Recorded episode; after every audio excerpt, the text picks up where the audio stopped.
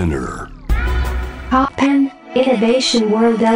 podcast. Life update. 後藤正文がナビゲートしています突版イノベーションワールドエラーここからはライフアップデートノンジャンルノンカテゴリーでイノベーションの最前線にインサイトします今回アップデートするのは新しい日常ですえーね新型コロナウイルスの影響でね密の回避が暮らしのキーワードになっていますけれどもまあねその住まいや働く空間だけじゃなくて、まあ、移動も含めたね対策が僕らには求められていますけれどもその新しい暮らしのアプローチの一つとして関心が高まっているのがバンライフ。バンそうです大きい車キャンピングカーなどを使った日常のデザインということで今回はそのバンライフを暮らしに取り入れるサポートを展開するサービス。カーステイの代表宮下幸喜さんをお迎えしています。よろしくお願いします。よろしくお願いします。いやーそう。キャンピングカーの話ね。僕の友達がまあ多分共通の知人なんですけどその彼がねなんかね始めたのを僕むずっと昔目撃したというか、はい。ベンツかなんかのキャンピングカーかな。それに乗ってね日本中旅して暮らしてるのすごい羨ましいなと思いながら見てた記憶があるんですけれどもカーステイって担当直入なんですけどどういうサービスなんですか？はい。カーステはですね、一言で言いますと、まあ、このキャンピングカー版の、ん。まあ、Airbnb みたいな予約のプラットフォームを、はいやってるサービスです。で、こう、キャンピングカーの、まあ、レンタルですとか、うん。またその個人のオーナーさんが乗らない時に他の人にこう貸し出しができるみたいな、もうそういうカーシェアとかもやっているので、誰もがこのバンライフっていうのを、まあ、いきなり車にこう住み込むっていうハードルがなかなか高いと思うんですけど、まあ、週末からこうちょっと旅行で車を借りてバンライフの体験ができるよ、みたいなことができるサービスをやってます。なんだお試しキャンピングカーみたいな感じもできるってことですね。はい、そんな感じです。僕ね宮下さんのことを調べたんですよ。やっぱりゲストでいらっしゃるのでネットで記事読もうと思って、はい。したらなんかすごいね興味深い話があってそのキャンピングカ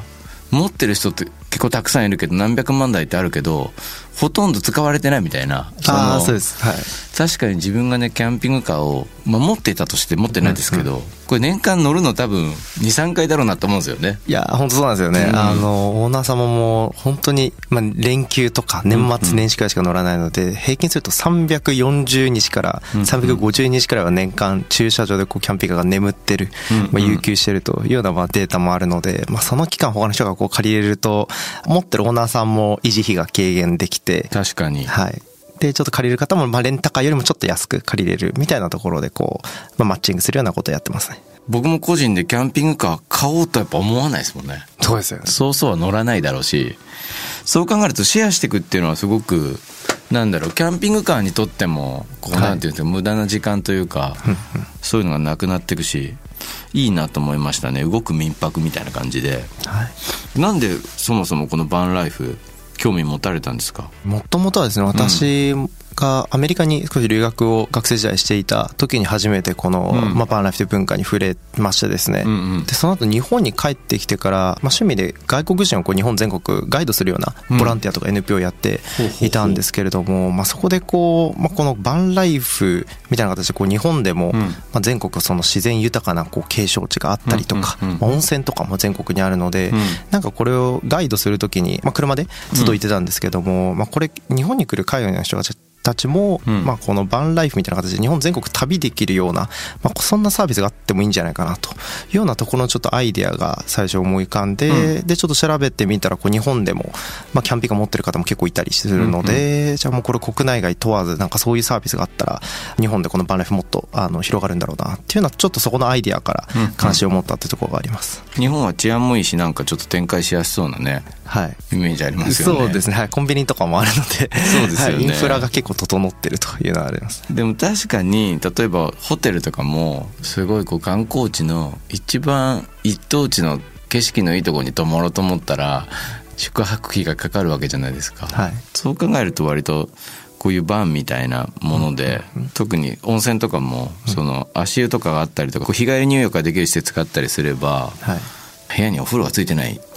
旅館でも僕はいいんですっていう人もやっぱりたくさんいると思うしそうですね。そう考えるとすごくいいですね。バックパッカーとかで来てちょっとでもな泊まるとこなとか思ったらはい。こういうのに安く泊まれたら楽しいですよね。確かにね。本当そうですね。あとやっぱりうん。チェックインとかチェックアウトの時間にもこう縛られないというか、はい。それあります。そうそういうな時間とかこう場所の制約を受けない、より自由で滑らかな、こう、自由気ままな旅ができるっていうのは特徴としてありますね。うん。朝一ね追い出されてもった時ありますもんね。ちょっと行くとこなくないみたいな。ランチまでどうしようみたいな、はい。そういうところありますよね確かにね、うん。そう考えたらまあのんびりしてたりとか。それはあれですか？バン自体運転することもできるんですか？そういうわけじゃない、あ、もうばもちろんできます。あはい。そうなんだ。じゃあもうそれで移動してはい。例えば旅館がないような自然豊かなところにキャンプ感覚で泊まることもできるし、はい宮下さんのこと調べていてうん。見ましたけどこうなんかまあ契約したような街中でもはい。許可を得てるようなところに泊まるなんかお寺の前に泊まれたりもするんだよみたいな話してて。ああ、そうです。はい。本当に空きスペースさえあれば、うん。あのそこでちゃんと公式に、まあ、車中泊とか、バンライフができる拠点っていうのが今日本全国300カ所くらいですねカーステに登録されてますね。面白いよな。僕のなんか知り合いの坂口恭平君っていう人がいて、はいはいあの人の移動式のモバイルハウスに一回ねお邪魔させてもらったことがあるんですよ。吉祥寺にあって、はいそこで何が面白いかをすごい説明してもらったんですけど建築その基準法はか関係ないねみたいな。駐車場に建てると、はい。これ車両だからそうそう法律が違うんですよとかって言ってねすごいそのいろんな盲点を教えてもらったんだけど、こういう暮らし方も楽しいなと思ってたんだけどそもそも設備として充実してるバンを利用するっていうのは確かに面白いですよね。はいそうですね。うん。であとなんか働くところにも使えるっていうこのワークオフィスワーカーのワークスペースとしても使えるしさっき聞いた話だとなんか JWAVE で DJ ブースにも使ったみたいな話を聞いていて、なんかそういう使い方もできるんですね。やっぱそうですね、うん。まあ、この、まあ、コロナ禍でとにかく、まあ、テレワークだったりですとか、ワーケーションされる方が増えられた中で、究極のやっぱりこうワーケーションってやっぱりまあ絶景の前で朝はこう日の出とともに海辺でうん。いい景色見て、でちょっとお昼は休憩するときは森の中でうん。インターネットが入らないところでご飯食べてとかなんかそういう、まあ、移動がやっぱりつきものだと思ってまして、はいはいはい。まあ、そういうそのノマド的に働かれるようなデジタルノマドのエンジニアさんとかフリーランスの方中心に結構バンをそういった動くオフィスみたいな形で使っていただいている方が本当にユーザーさんでも増えてます。なるほどね、オフラインで仕事できるところはそういう静かなところでやって、はい。どっか w i f i があるところまで降りてきて、はい。えーミーティングなり、はい。書類を送るみたいな。そうです。それは夢のような仕事だな。なんかそういう働き方羨ましいな。パッとね思い浮かぶのは音楽とかだとねモバイルスタジオっていうのがすごい昔あって多分ねローリング・ストーンズとかもそれで録音したりとかツアーとかしてるからああなるほど。世界中飛び回りながらも録音できるような仕組みっていうのが多分ね70年代とかにあった気がするんだよな、うん。俺それ本で読んだことがあって。でもただ怪しい言い回しなんでねその史実はみんなそれぞれねインターネットで検索してほしいけどモバイルスタジオってのがあったのは事実なんですよ。はい本当に車のバンの中で録音するっていうのは,、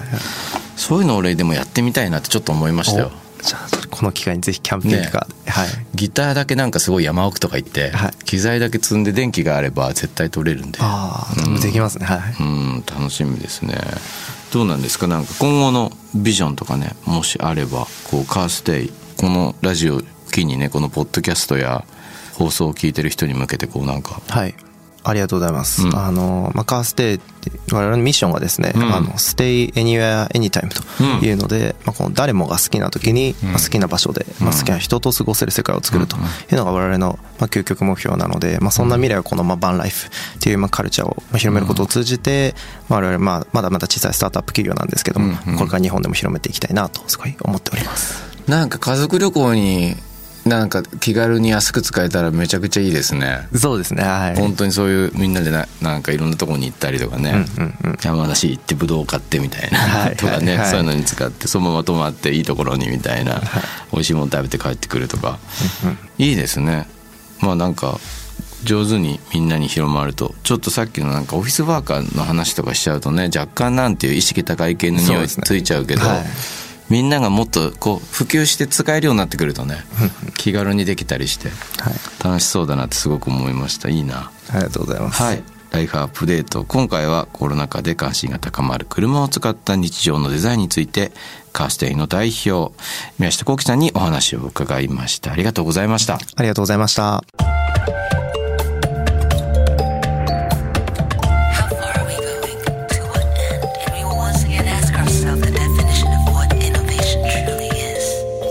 Toppan Innovation World Era on 81.3 J-Wave